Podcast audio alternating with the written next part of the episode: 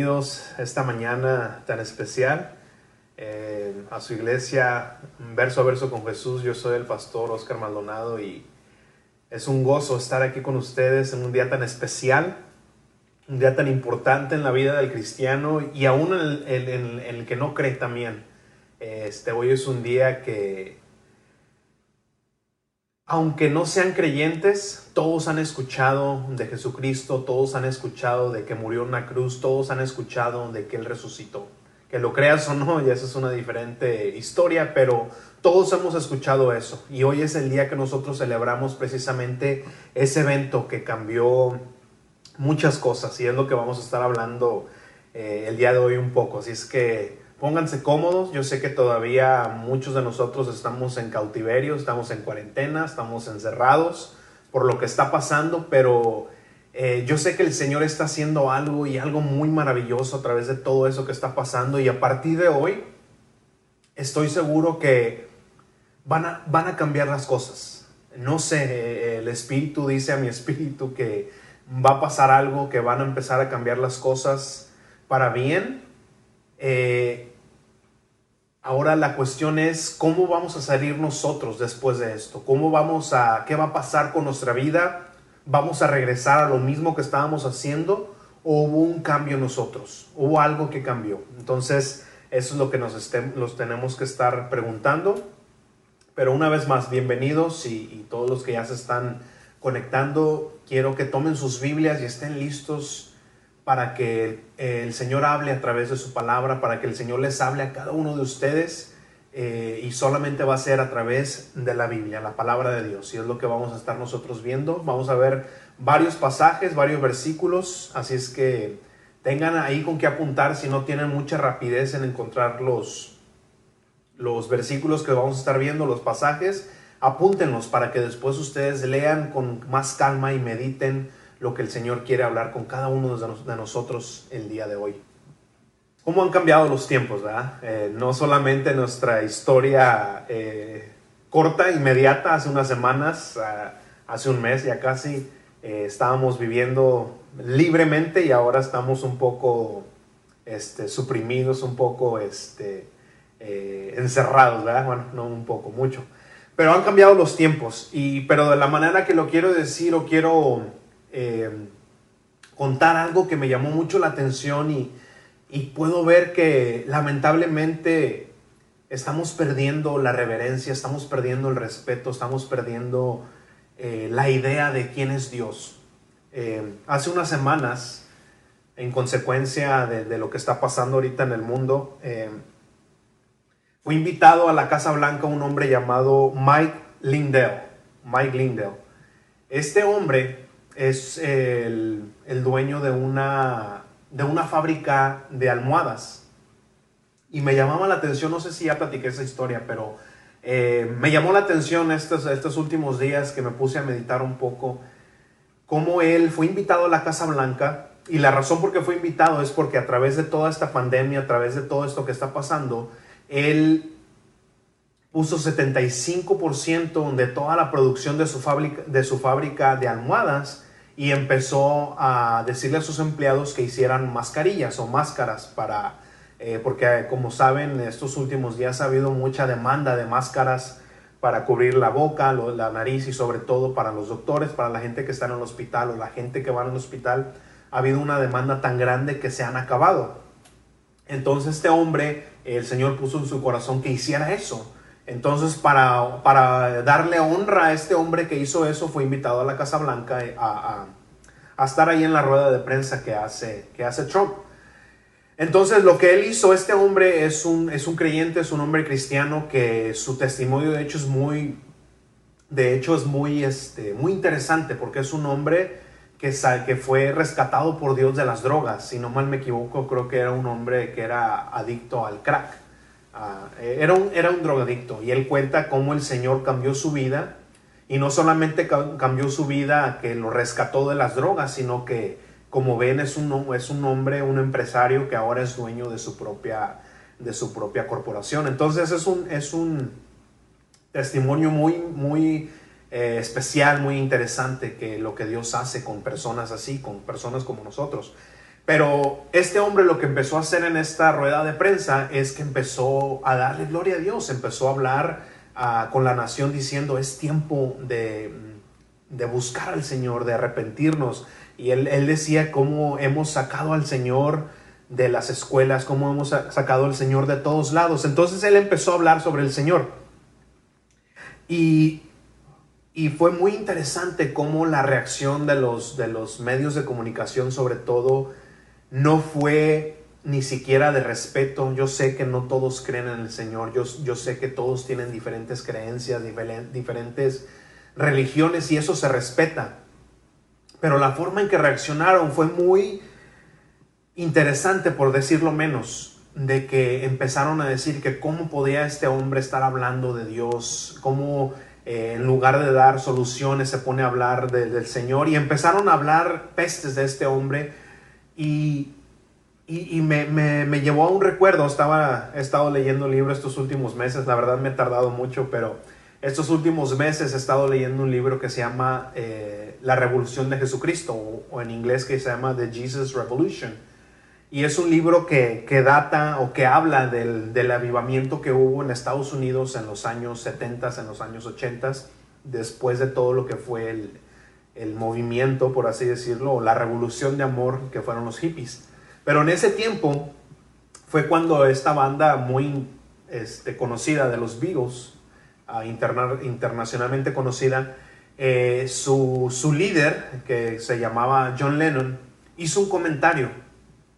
Dijo, llegó a decir que el cristianismo iba a morir y que ellos eran ahora más famosos que Jesucristo. Entonces, cuando este hombre, John Lennon, hizo estos comentarios, y, lo, que, lo que me conectó a la historia de este hombre, eh, Mike Lindell, es que cuando John Lennon hizo estos comentarios, los medios reaccionaron de una manera totalmente diferente, reaccionaron de una manera eh, realmente indignándose que él pudo o que dijo estas palabras, que se comparó eh, con Jesucristo. Ahora, él después quiso de alguna manera retractarse, de alguna manera pidiendo disculpas, pero en realidad no, no, fueron disculpas. Pero bueno, esa es otra historia. Lo que quiero decir con esto es de que cómo han cambiado los tiempos. En ese entonces la reacción de los medios y aún la gente fue de, indignación. Creo que eh, en algunos lugares llegaron a, a empezar a quemar los, los este, discos de los virus, los pósters, todo eso empezaron, aún muchas eh, radiodifusoras empezaron a negarse a tocar su música. Entonces fue una reacción muy diferente. Digo, wow, cómo han cambiado los tiempos. En ese entonces hubo una indignación de que se llevara el nombre del Señor de esa manera, pero ahora es una reacción de insulto, o sea, se sienten ellos insultados y que cómo pueden estar hablando de Dios. Cómo han cambiado los tiempos y es, es, es triste la verdad, es triste cómo ahora se ha perdido eso del Señor, aún de las personas que no necesariamente son cristianas, aún tenían cierto respeto hacia el nombre de Dios, pero ahora se ha perdido y es, y es triste. Pero la gente a través de todo esto se ha estado preguntando, ¿dónde está Dios? ¿Dónde está Dios a través de toda esta pandemia? ¿Dónde está Dios a través de todo este sufrimiento? Y es esta pregunta que he estado yo planteando las últimas dos semanas. ¿Por qué? Porque sé que es una pregunta que muchos se han estado haciendo. Y, sería de alguna manera irresponsable decir que hay una respuesta eh, fácil o hay una respuesta simple a, esta pregunta. Y la verdad no la hay, pero la verdad, eh, y al mismo tiempo eh, eh, es una manera de, ponernos a pensar. Pero quiero que ahora cambiemos un poco esta pregunta y dejarnos de, de, estar preguntando dónde está Dios, sino más, más bien preguntarnos a nosotros mismos dónde hemos puesto nosotros a Dios. Dónde, antes de todo esto que, de, este virus, ¿dónde, tenía, ¿dónde teníamos nosotros a Dios? ¿Lo teníamos guardado? ¿Lo teníamos olvidado? ¿Lo teníamos muy presente? ¿Dónde lo teníamos nosotros? ¿Dónde habíamos nosotros dejado a Dios? Eso es lo que quiero que nos hagamos ahora esa pregunta. Y como lo decía ahorita al principio, hoy es un día muy especial. Y, y no lo estoy diciendo de una manera superficial, así como muchas veces escuchamos, ah, es que todos somos especiales. No, no lo estoy diciendo de esa manera, sino lo estoy diciendo que hoy es un día especial porque hoy celebramos la resurrección de Jesucristo. El día que Jesucristo venció a la muerte resucitando de entre los muertos. Es un acontecimiento que, que, puso, que puso el sello de, de, que es auténtico, de autenticidad. El Señor puso el sello ese y, fue la aprobación, la, de alguna manera, la, la manera de que el Señor dio la aprobación de ese sacrificio. Y vamos a hablar un poco de eso, voy a explicarlo porque yo sé que tal vez se está oyendo así como de qué, qué estás hablando. Pero vamos a adentrarnos, así es que saquen sus Biblias y el día de hoy vamos a estar leyendo en Marcos capítulo 16, versículo 1. El mensaje del día de hoy se llama La resurrección hoy. ¿Qué nos habla este acontecimiento que pasó hace más de dos mil años? ¿Qué nos habla el día de hoy? La resurrección hoy es el nombre del mensaje. Y no sé si mucho, no sé si sepan o si recuerdan eh, haberlo visto en películas, porque creo que, bueno, al menos en mi tiempo ya no me tocó hacer esto, pero eh, en la antigüedad había una manera muy peculiar de, sellar cartas o de, sellar documentos. Eh, cuando en la antigüedad se hacía un documento o se quería sellar una carta, eh, normalmente se derretía algo como que un tipo de cera que se llama lacre. Este, entonces se derretía esta cera sobre el documento, ya sea enfrente o, sobre eh, el doblez para mandarlo. Y, cuando se hacía eso, se ponía el sello eh, de que era de un anillo, el, anillo de un rey o el anillo de la autoridad la cual estaba escribiendo esta carta. Entonces se sellaba esa carta y era lo que decía que una era auténtica y otra que era que venía del rey o que venía de esa persona en la autoridad. Y, yo me ponía a, a, pensar de la muerte del Señor y la resurrección y, y pienso que se puede ver de esa manera, que esa sangre que fue derramada, esa sangre que corrió de Jesucristo, es esa cera o es esa lacre con la cual se estaba sellando la carta, se estaba sellando esa carta de decretos. Y el Señor, la resurrección, es ese anillo que estaba sellando esa sangre derramada. Y lo estaba poniendo de esa manera y digo, wow, creo, Señor, creo que eso fue o eso es lo que tú estabas haciendo. Cuando tú derramaste esa cruz, fue puesta en, ese, en esa acta de decretos, en la ley, y fue sellada por el Señor. Pero bueno, vamos a empezar a leer la palabra de Dios, que es lo que nunca cambia. Y este mensaje va a estar en tres puntos, sencillos, rápidos, para que nos pongamos a, meditar. Y los tres puntos son la justicia de Dios, qué es lo que Dios demanda, cuál es la ley de Dios. Vamos a estar viendo el amor de Dios, por qué murió Jesucristo en nuestro lugar, por qué tuvo que pasar eso. Y vamos a ver el perdón de Dios, la resurrección de Jesucristo. Así es que vamos a ver qué tiene la palabra de Dios para el día de hoy para cada uno de nosotros. Y como ya les decía, tomen su Biblia y hermanos, cada vez que nosotros leemos la palabra de Dios, esta tenemos que tomarla como tal, como eso que es la palabra de Dios. Y Señor, honramos tu nombre al leer tu palabra. Marcos capítulo 16, versículo 1 y vamos a estar leyendo hasta el versículo 6. Leemos, cuando pasó el día de reposo, María Magdalena, María la madre de Jacobo y Salomé compraron especias aromáticas para ir a ungir el cuerpo de Jesús. El primer día de la semana, muy temprano, en cuanto salió el sol, fueron al sepulcro. Y unas a otras se decían, ¿quién nos quitará la piedra para entrar al sepulcro? Pero al llegar, vieron que la piedra ya había sido removida, a pesar de que era muy grande. Cuando entraron en el sepulcro, vieron que en el lado derecho estaba sentado un joven, vestido con una túnica blanca. Ellas se asustaron. Pero el joven les dijo, no se asusten, ustedes buscan a Jesús Nazareno, el que fue crucificado. no está aquí, ha resucitado. Miren el lugar donde lo pusieron.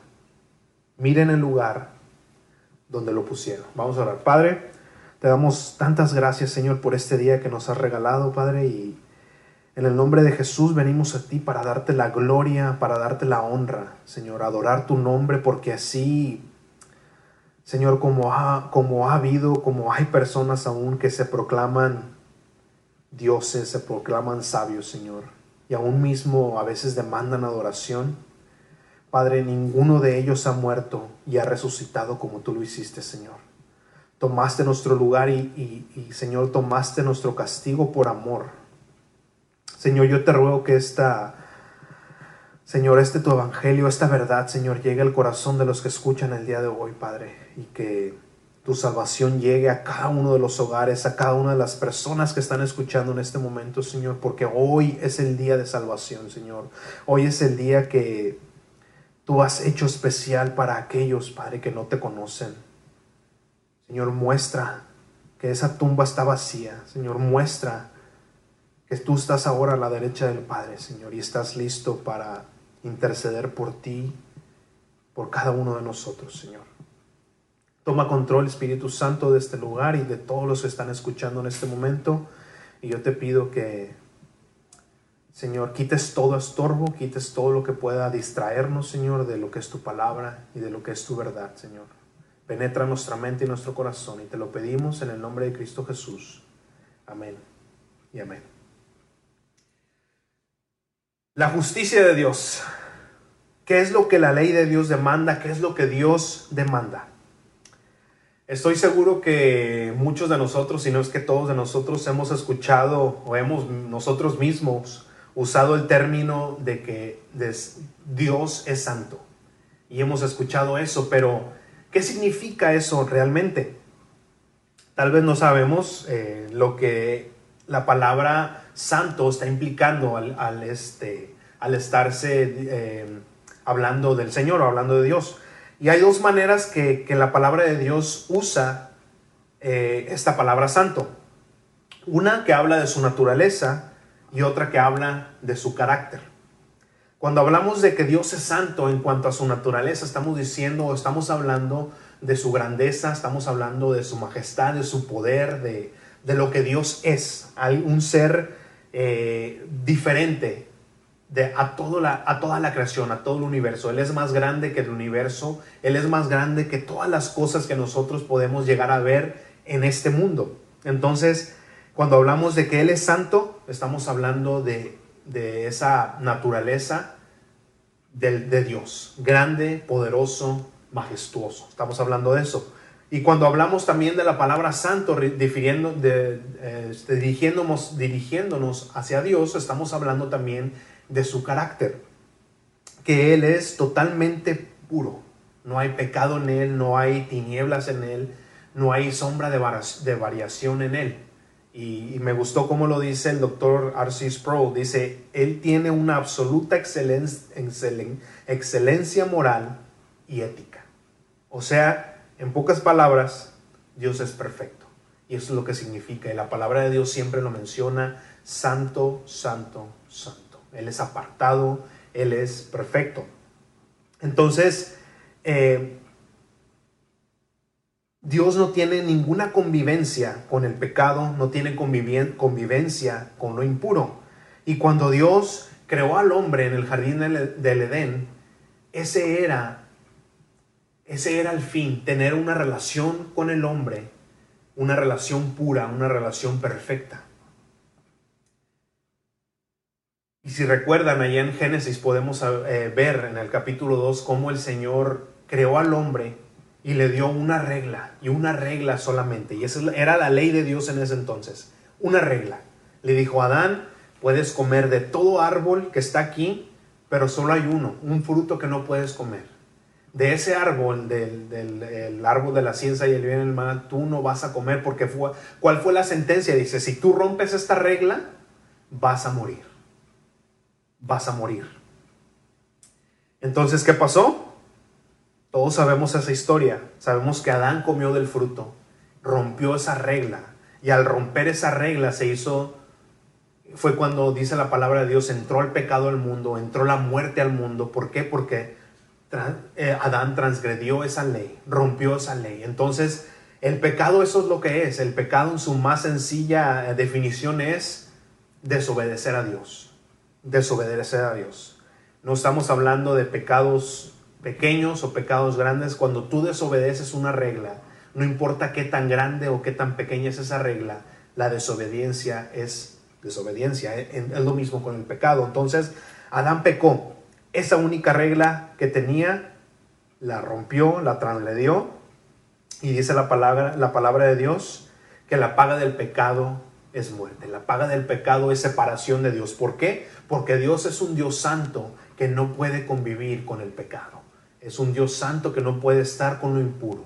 Entonces, por eso hubo esa muerte, por eso hubo esa separación. Y Romanos 3:23 dice, yo se los leo, apúntelo, apúntelo por favor. Romanos 3:23 dice, por cuanto todos pecaron y están destituidos de la gloria de Dios. Todos, vamos a hacernos esta pregunta sencilla. ¿Cuántas veces, o, más bien, has tú desobedecido a Dios? ¿Alguna vez? Y creo que nuestra respuesta más clara es claro que sí, lo hemos hecho y aún lo seguimos haciendo. Entonces dice la palabra de Dios que nosotros hemos pecado y que a través de esa desobediencia somos destituidos del cielo, somos destituidos de tener una relación con Dios. Entonces, esa es la justicia que Dios demanda para estar en su reino. Esa es la, eh, la, ley de Dios para, para vivir en su ciudad, por así decirlo tenemos que cumplir la, ley, las leyes de Dios 100%. Y como lo dije hace rato, tenemos que ser perfectos.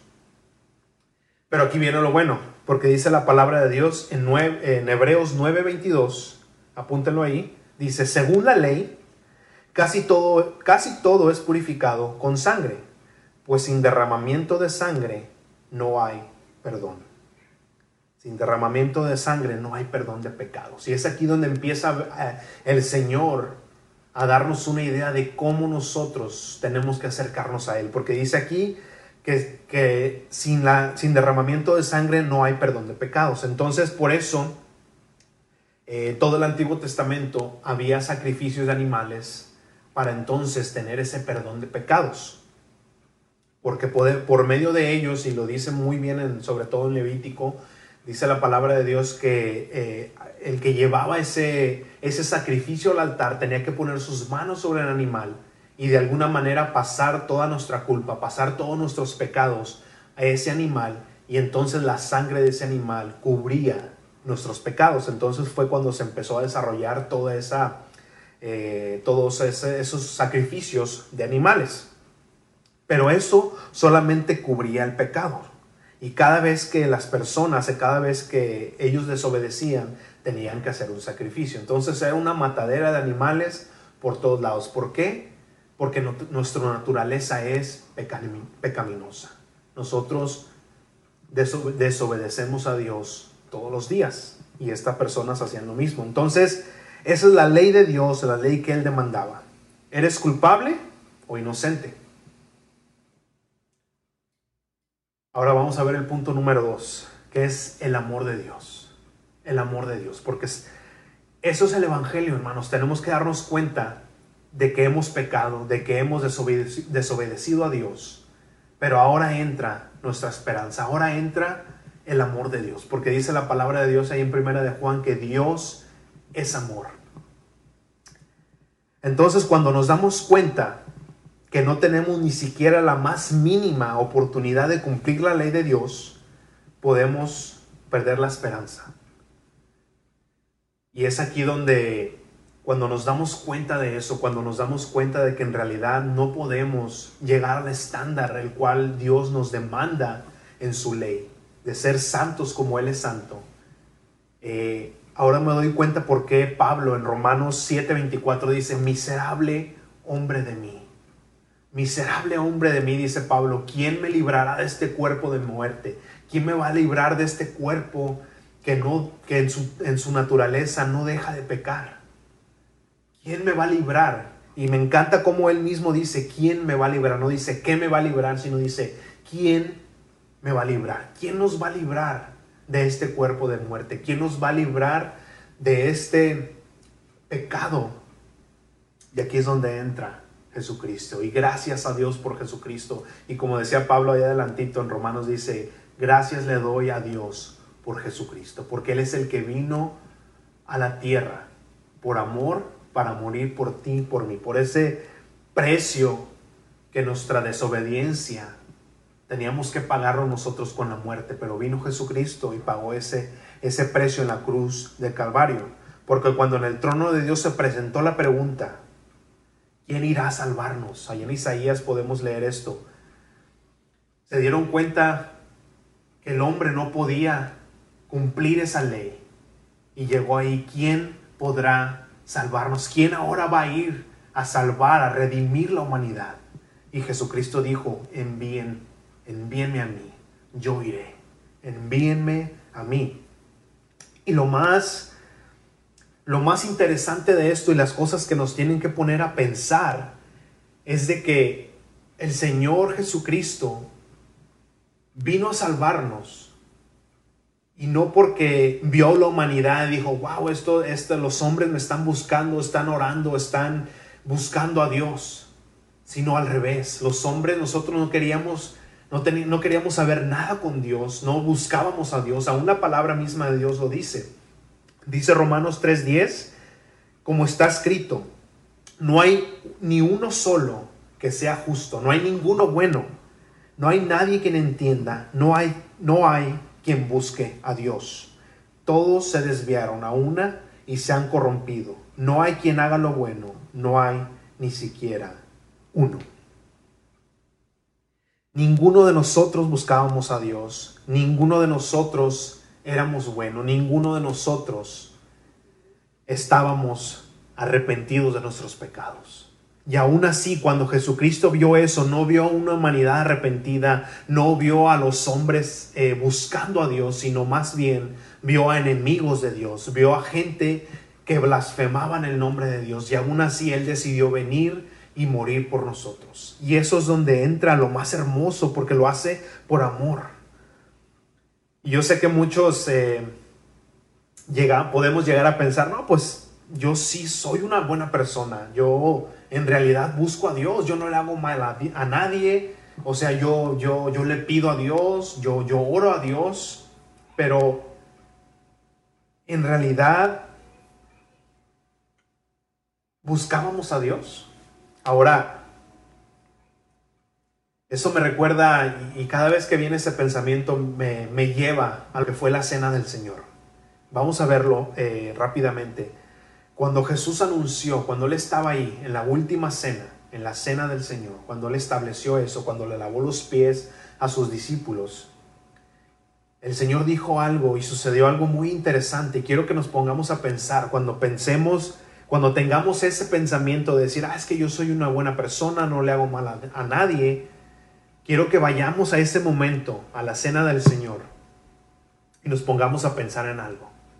Cuando Jesucristo dijo, cuando Él anunció que alguien de ahí los traicionaría, cuando Él anunció que, que había un, un traidor entre medio de ellos, ¿cuál fue la reacción de los discípulos?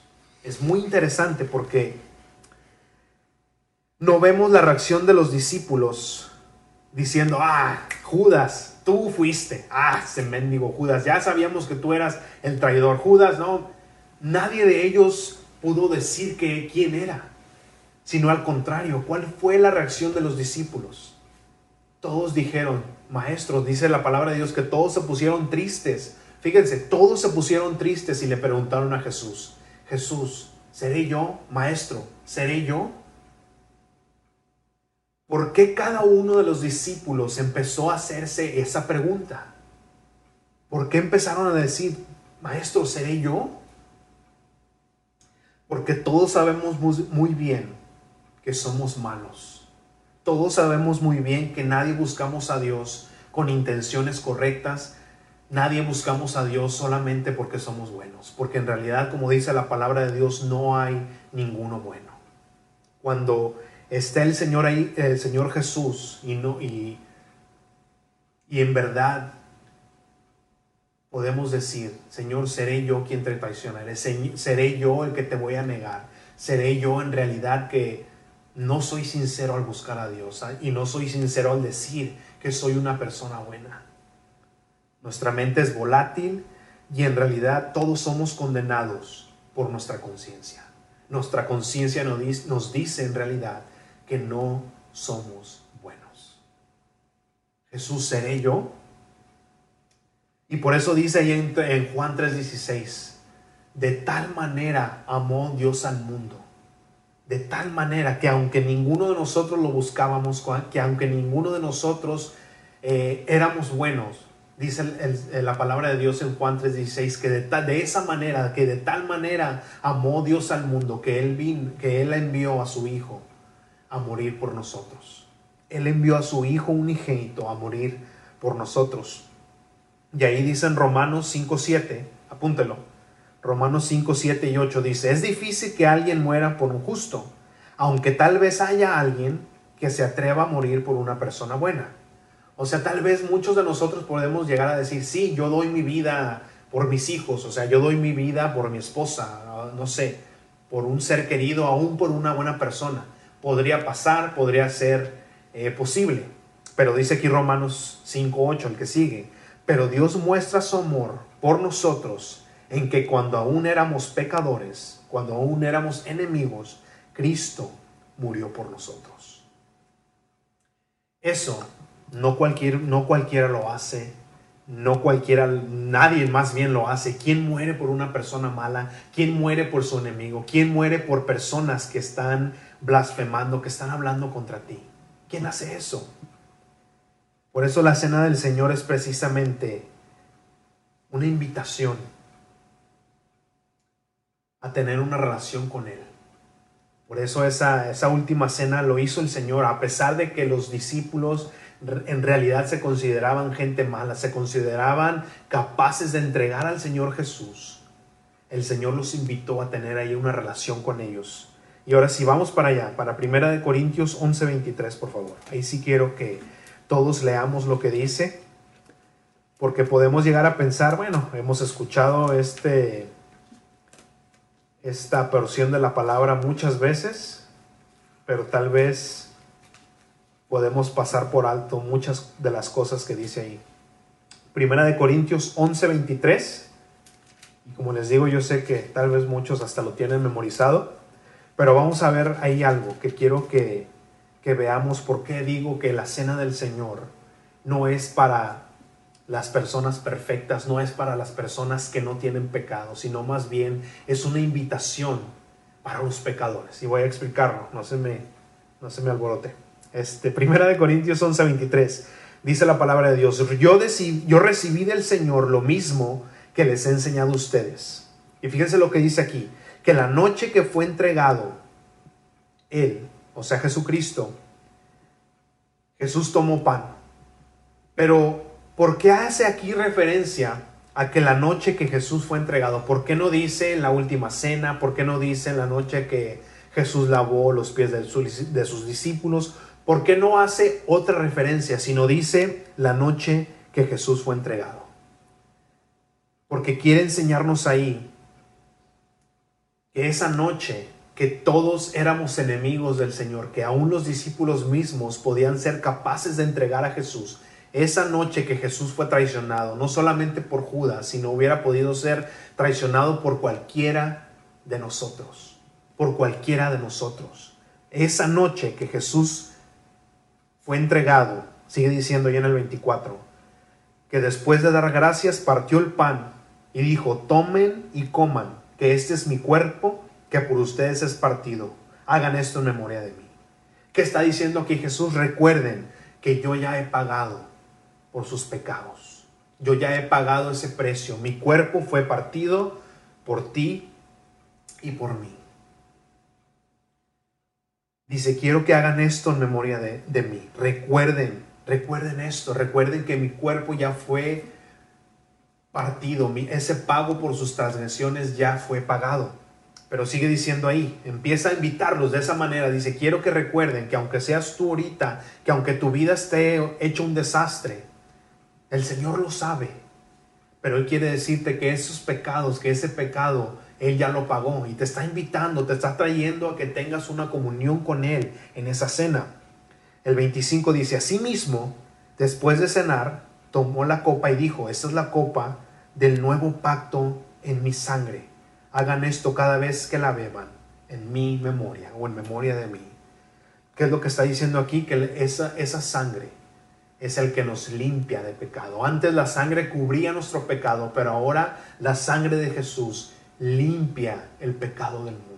La sangre de Jesús es suficiente para limpiar nuestros, nuestros pecados pasados, presentes y futuros. Y es lo que está diciendo aquí. Recuerda, aunque tu vida esté hecha un desastre, aunque seas un enemigo mío ahorita, yo te invito a la mesa del Señor, yo te invito a que comas conmigo, a que tengas una relación conmigo. Mi sangre, mi cuerpo fue molido por tus pecados y ahora mi sangre te limpia de tus pecados.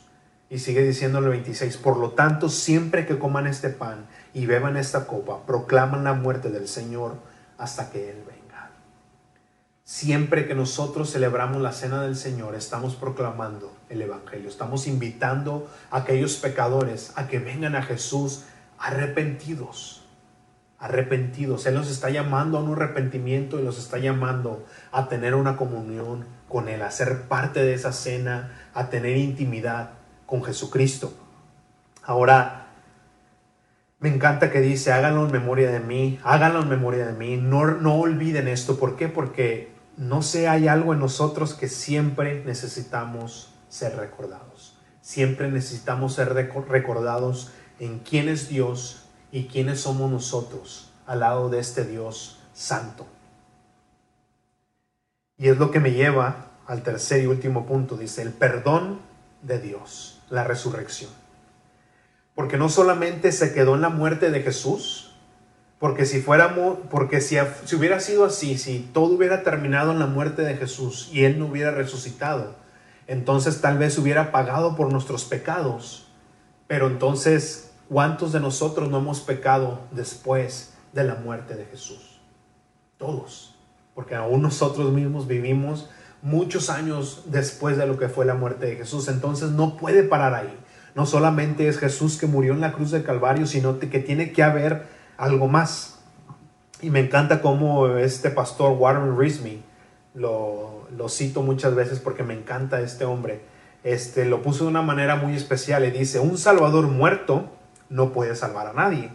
La resurrección de Jesucristo de, los, de entre los muertos es una parte importante del mensaje del Evangelio, como su muerte sacrificial en la cruz. Tanto la muerte de Cristo como su, su resurrección son parte esencial del Evangelio. Porque no se puede quedar solamente en la, muerte, sino tiene que haber resurrección para que no solamente seamos limpiados de nuestro pecado, sino que ahora la justicia de Dios sea imputada a nosotros. Y quiero explicar eso un poco. Porque la resurrección, como lo decía al principio, es el sello de Dios que dice que ese sacrificio de Jesús fue acepto por nuestras transgresiones. Romanos 4:25 dice, el cual fue entregado, o sea, Jesucristo, por nuestros pecados y resucitó para nuestra justificación. Fue entregado por nuestros pecados, ahí pagó la muerte, porque la paga del pecado es muerte. Jesucristo murió y pagó el precio de nuestros pecados, pero al resucitar, ahí está nuestra justificación. Ahí es donde la justicia de Dios, su perfección, nos es puesta a cada uno de nosotros. ¿Qué significa eso? Que así como Jesucristo es perfecto y fue perfecto aquí en la tierra, cuando nosotros somos justos, cuando el Señor a través de esa resurrección nos da esa justificación, lo que está diciendo aquí es que ahora el Señor, el Padre, nos ve como si hubiéramos vivido la vida que Jesús vivió, una vida perfecta, una vida sin pecado, cumplió con cada punto de la ley, fue perfecto. Entonces, cuando esa, cuando esa justicia nos es imputada, cuando esa justicia nos es dada a cada uno de nosotros, el Padre nos ve como si nosotros hubiéramos vivido la vida de Cristo y como si Cristo hubiera vivido nuestra vida, el cual Él pagó todas nuestras transgresiones en la cruz del Calvario. Por eso el énfasis lo podemos ver a través de todo el libro de Hechos, el énfasis de la iglesia primitiva al, al predicar el Evangelio siempre era la resurrección de Jesús. Siempre el énfasis, eh, había mucho énfasis en la, en la resurrección de Cristo. ¿Por qué? Porque es a través de esa resurrección la cual nosotros somos justificados. Entonces, y, la prueba contundente de que Jesús no solamente era el Hijo de Dios, sino era Dios mismo en la carne, precisamente fue eso. Porque si tomamos todo lo que dijo Jesús, de Jesucristo a través de todos los, los evangelios, sobre todo el evangelio de Juan, podemos ver cómo Jesucristo dijo una y otra vez que Él era Dios en la carne. El verbo se hizo carne y habitó entre nosotros.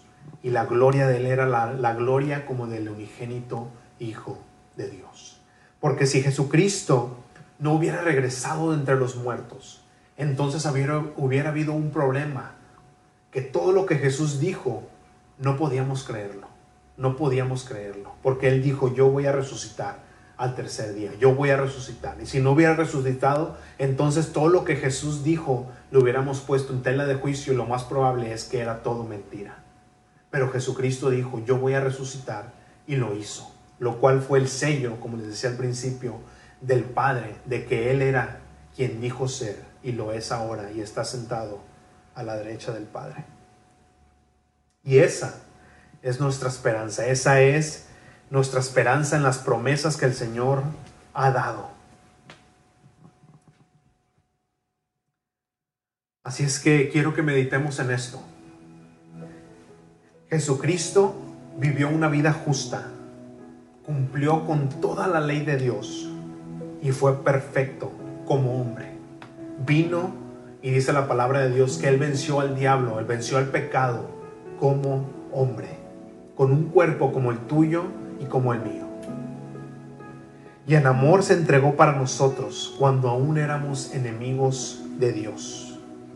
Cuando ninguno de nosotros buscábamos al Padre, cuando ninguno de nosotros nos importaba Dios, aún así Él vino y murió por ti y por mí.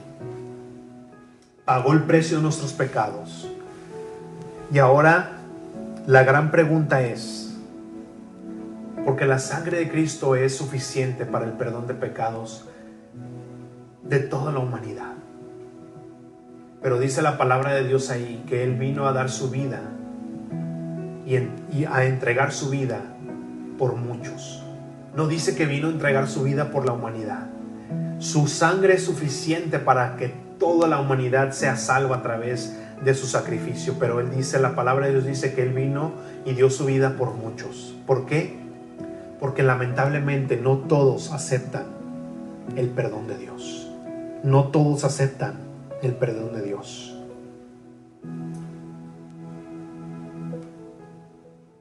Porque antes de ser rescatado, tienes que saber que necesitas ser rescatado. Nadie va al doctor porque crees que estás sano, sino cuando tú vas al doctor vas, ¿por qué? Porque tienes la idea o sabes bien que estás enfermo, tienes un problema y quieres ir a buscar al doctor. Nadie va al doctor porque te sientes bien, sino vas al doctor porque te sientes mal. Y aún la palabra de Dios dice, Jesucristo mismo dijo, no son los sanos los que necesitan de un médico, sino los enfermos. Y yo he venido a llamar a los justos, ¿sí? no he venido a llamar a los justos, sino a los pecadores. Dice Jesús, es que si tú crees que eres buena persona, si tú crees que a través de tus obras puedes llegar a tener la vida eterna en el cielo, pues entonces no necesitas de Jesús. Pero dice Jesús, yo vine a llamar a los pecadores, no a los justos, no a los que creen que son buenos en sí mismos como para ganarse el cielo. ¿Cuál es el estándar que Dios pide? ¿Cuáles son las leyes que el Señor quiere que, tienes que, cumplir? Ser perfecto. Ser perfecto. Pero si tú crees que eres perfecto, si tú crees que eres buena persona, entonces Jesús no es para ti. Dice Jesús, entonces yo no vine a llamarte a ti. Dice que Él vino a los enfermos, Él vino a los pecadores.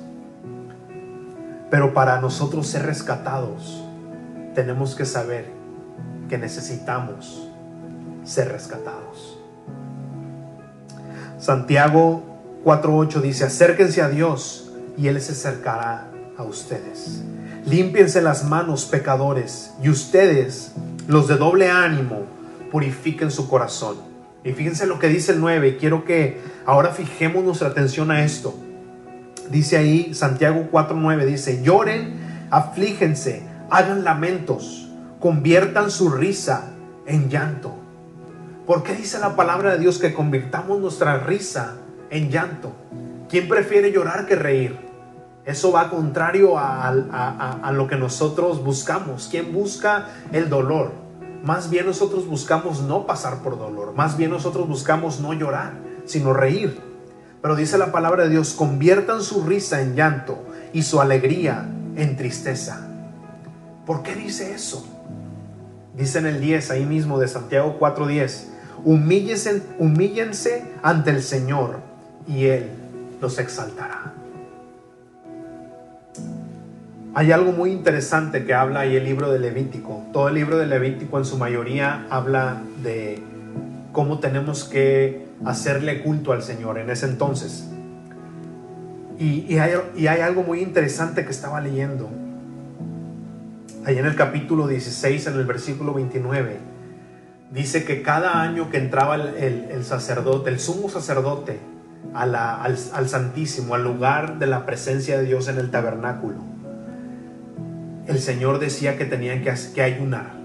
Ahora, no estaba llamando a un ayuno como tú y yo conocemos de, que evitamos ciertos alimentos, este, evitamos ciertas cosas, sino está la palabra eh, en el lenguaje original que habla ahí de un ayuno, está hablando de precisamente lo que, estamos, lo que estábamos leyendo ahorita en Santiago, de afligirse, de... Y no está hablando de, de autoflagelación, de lastimar tu cuerpo, sino de afligirte. ¿De qué? De evitarte de cosas que te dan alegría, de evitarte de cosas que te, que te hagan reír. Ahora, ¿Por qué, está, ¿Por qué llama el Señor a eso? ¿Por qué llama el Señor a todas esas cosas? Es algo muy raro que diga el Señor que cambies tu lamento, digo que cambies tu, tu alegría en lloro. ¿Por qué?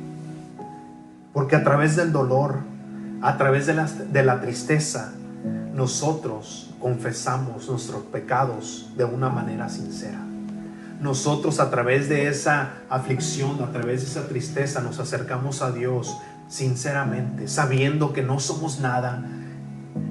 A través de eso, el Señor nos humilla ante Él y nos pone en la perspectiva correcta. Nos damos cuenta quiénes somos al lado de un, Dios, de un Dios santo.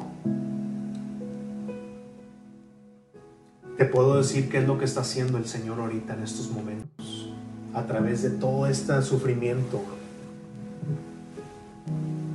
Todo lo que está pasando en el mundo es esto precisamente, que el Señor nos está llevando, nos está llevando, nos ha quitado, para empezar, nos ha quitado todo lo que nosotros adorábamos, la televisión. Y lo que estoy hablando en televisión no estoy hablando que no se ven las televisiones, sino nos quitó todas esas este, películas, todos los deportes, todas esas cosas que nos quitaban la atención del Señor todas esas cosas que adorábamos. El Señor las ha ido quitando poco a poco. Ahora estamos nosotros siendo humillados por el Señor. ¿Para qué? Para que nosotros vengamos a Él y confesemos nuestros, nuestros pecados. Nos acerquemos a Él sinceramente. Porque a través del dolor, a través de la tristeza, es que nos acercamos al Señor con una mente y con, una, con un enfoque correcto de quiénes somos nosotros. Él nos está mostrando quiénes somos nosotros al lado de un Dios poderoso, al lado de un Dios santo. Y no es que lo esté haciendo Él de una forma de tirano y, nos humilla como, como esclavos. No, no, no. El Señor lo hace en amor. ¿Por qué? Porque sabe bien que si no nos arrepentimos, vamos a ser condenados sabe bien que si no nos arrepentimos, si no nos damos cuenta que necesitamos ser rescatados, vamos a perdernos por la eternidad. Entonces, vamos a nosotros a pagar. Nosotros lo que estamos diciendo al no entregar nuestra vida al Señor, al no arrepentirnos a Él, Estamos diciendo, Señor, yo necesito del sacrificio, del sacrificio de Jesús. Yo puedo pagar por mis pecados. Pero déjame decirte una cosa. Nosotros no podemos pagar por nuestros pecados. No podemos ser, no, no podemos cumplir con la ley perfecta de Dios. Pero hay alguien que, que sí lo hizo y es Jesucristo. Jesucristo pagó el precio de nuestros pecados en la cruz del Calvario. Y al hacer eso, pagó el precio de nuestros pecados. Al derramar su sangre nos limpió de todo pecado.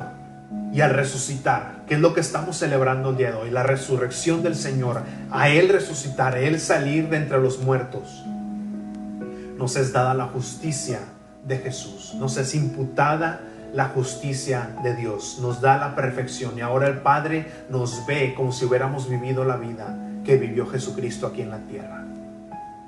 Por eso hoy celebramos la resurrección de Jesús, porque ese es el sello que el Padre nos está diciendo, el, sacrificio que Jesús hizo en la cruz del Calvario es acepto. Y ahora dice la palabra de Dios que tenemos entrada hasta el lugar santísimo. Ahora podemos entrar a la presencia misma de Dios. ¿Por qué? Porque ahora ya no hay pecado en nosotros. En este momento sí lo hay, pero en, el, en la eternidad. Recuerden que en la eternidad no hay tiempo, por eso dice la palabra que tenemos acceso. ¿Por qué? Porque de ahora en adelante somos limpios por la sangre de Jesucristo y somos aceptos ante el amado. Él vino y nos hizo aceptos ante el amado y podemos ahora entrar a la presencia misma de Dios. Hoy es el día de salvación, hoy es un día que lo puedes hacer aún más especial. Hoy es el día que el Señor te está hablando, el día de hoy arrepentirte, arrepiéntete, ¿no? El Señor vino, una vez más te lo digo, el Señor vino por ti. No quieras tú cambiar tu vida, no quieras tú decir, ah, es que tengo mi vida hecho un desastre. No, el Señor quiere que te des cuenta precisamente de eso de que no puedes cambiar tu vida, que en realidad estás en enemistad con Dios. Pero Él vino por los enfermos, Él vino por los pecadores, vino a llamar a los pecadores, no a los justos, no a los que creen que son buenas personas, sino vino a los que saben que como los discípulos somos malos. Y cuando se presentara la oportunidad, entregaríamos a Jesucristo como lo hizo Judas. Pero Judas no vino en arrepentimiento al Señor. Más, más, más bien tuvo un remordimiento en su mente y en su corazón que no lo llevaron al arrepentimiento, sino lo llevaron a quitarse la vida. Ven, ven el día de hoy al arrepentimiento a Jesucristo. Y Él ya pagó por nuestros pecados y ahora su sangre nos limpia de todo pecado y en su resurrección somos hechos aceptos ante el amado. Así es que yo te invito el día de hoy que si tú no has entregado tu vida a Cristo, no has entregado tu voluntad, no has entregado esos pecados a Él, yo te llamo, yo te invito el día de hoy a que llegues a Él al arrepentimiento y Él te toma en sus brazos, como ese hijo, como la historia del hijo pródigo que dice la palabra de Dios que se fue a un lugar lejos y, y malgastó toda la herencia del Padre. Y dice la palabra de Dios que cuando se dio cuenta, cuando se arrepintió, dice que volvió en sí y fue ante el Padre. Y, menciona detalles la palabra de Dios que él estuvo entre cerdos dándole de comer a los cerdos, entonces ya te imaginarás a qué olía. Pero dice la, palabra de Dios que su padre lo vio venir de lejos y corrió hacia él. Y aún así, oliendo a cerdos, todo sucio, dice que se aventó y lo abrazó y le dio un beso. Ese es nuestro Padre, ese es Dios, ese es Jesucristo, que el día de hoy dice, aunque tu vida esté hecha un desastre, aunque huelas a cerdo, yo te abro mis brazos y te abeso y te limpio. Y dice la palabra de Dios que quitó sus ropas, le puso vestido nuevo, le dio un anillo. El Padre quiere hacer lo mismo el día de hoy contigo. Si no te has arrepentido, yo te invito a que hagas una oración conmigo. Le digas, Señor Jesús, hoy me arrepiento de mis pecados y me doy cuenta que he sido un amigo tuyo por todo este tiempo, pero hoy me arrepiento de mis pecados y te confieso como, como mi único y suficiente Salvador de mi vida. Creo en mi corazón que el Padre te levantó de los muertos y un día como hoy, hace más de dos mil años, tú resucitaste, haciéndome acepto ante el Padre. Y solamente a través de ese sacrificio, a través de ti, puedo tener la vida eterna y gozar de la presencia de Dios. Señor Jesús, perdóname y te entrego mi vida y muéstrame que ahora mi nombre está escrito en ese libro de la vida. Señor, y haz de mi vida lo que tú quieras y muestra al mundo a través de mí lo que tú eres capaz de hacer cuando un hombre se arrepiente. Ahora si tú has hecho esa oración, quiero orar por ti. Padre, yo te pido que si el día de hoy tú te has revelado a esas personas, Señor, que el día de hoy tú has hecho aún más este día especial Señor, si tú el día de hoy has resucitado espiritualmente hablando a esas personas, yo las pongo en tus manos, Señor, y te pido que no las sueltes del hueco de tu mano, Señor, porque eso es lo que dice tu palabra, que no hay nada que nos pueda separar del amor de Cristo. Yo las pongo en tus manos, Señor, y las bendigo en el nombre de Jesús. Si tú has hecho esta oración, si tú has llegado al arrepentimiento y ahora eres un hijo de Dios, yo te pido que te comuniques con nosotros. Queremos saber de ti, queremos saber tu nombre, queremos saber ahora quién es nuestro hermano, quién es nuestra hermana y sobre todo queremos orar por ti, queremos estar ahí para servirte y para cualquier cosa que necesites, porque ahora no solamente es entregar tu vida a Cristo, sino es ahora seguirlo tenemos que seguir al Señor y dice la palabra de Dios que tenemos que predicar el Evangelio y enseñar las cosas que el Señor nos dijo. Y es lo que queremos hacer, enseñarte, guiarte y hacer todo lo que esté en nuestras manos para eh, ir caminando juntos con el Señor. Así es que eh, felicidades y comunícate, comunícate con nosotros. Ahí nuestra manera de comunicarte está todo en Facebook Ahí puedes ver el teléfono, el email, de la cualquier manera que tú quieras comunicarte, estamos ahí. Y pues gracias, gracias que estamos, eh, todos los que están ahorita en este momento viéndonos en vivo, que Dios los bendiga. Eh, celebremos el día de hoy la resurrección del Señor, que es un evento súper especial y es ahí donde está, donde el Señor venció a la muerte, venció al diablo en la cruz del Calvario al resucitar de entre los muertos. Así es que celebremos eso, la resurrección del Señor, no cualquier otra cosa. Así es que eh, que Dios me los bendiga. Yo soy el pastor Oscar Maldonado y si Dios quiere ya la semana que entra, si el Señor no viene o morimos, este, vamos a estar de regreso ya estudiando otra vez verso a verso la primera carta a los Corintios y vamos a dejar que el Señor nos siga hablando a través de su palabra. Que Dios me los bendiga y nos vemos hasta la próxima.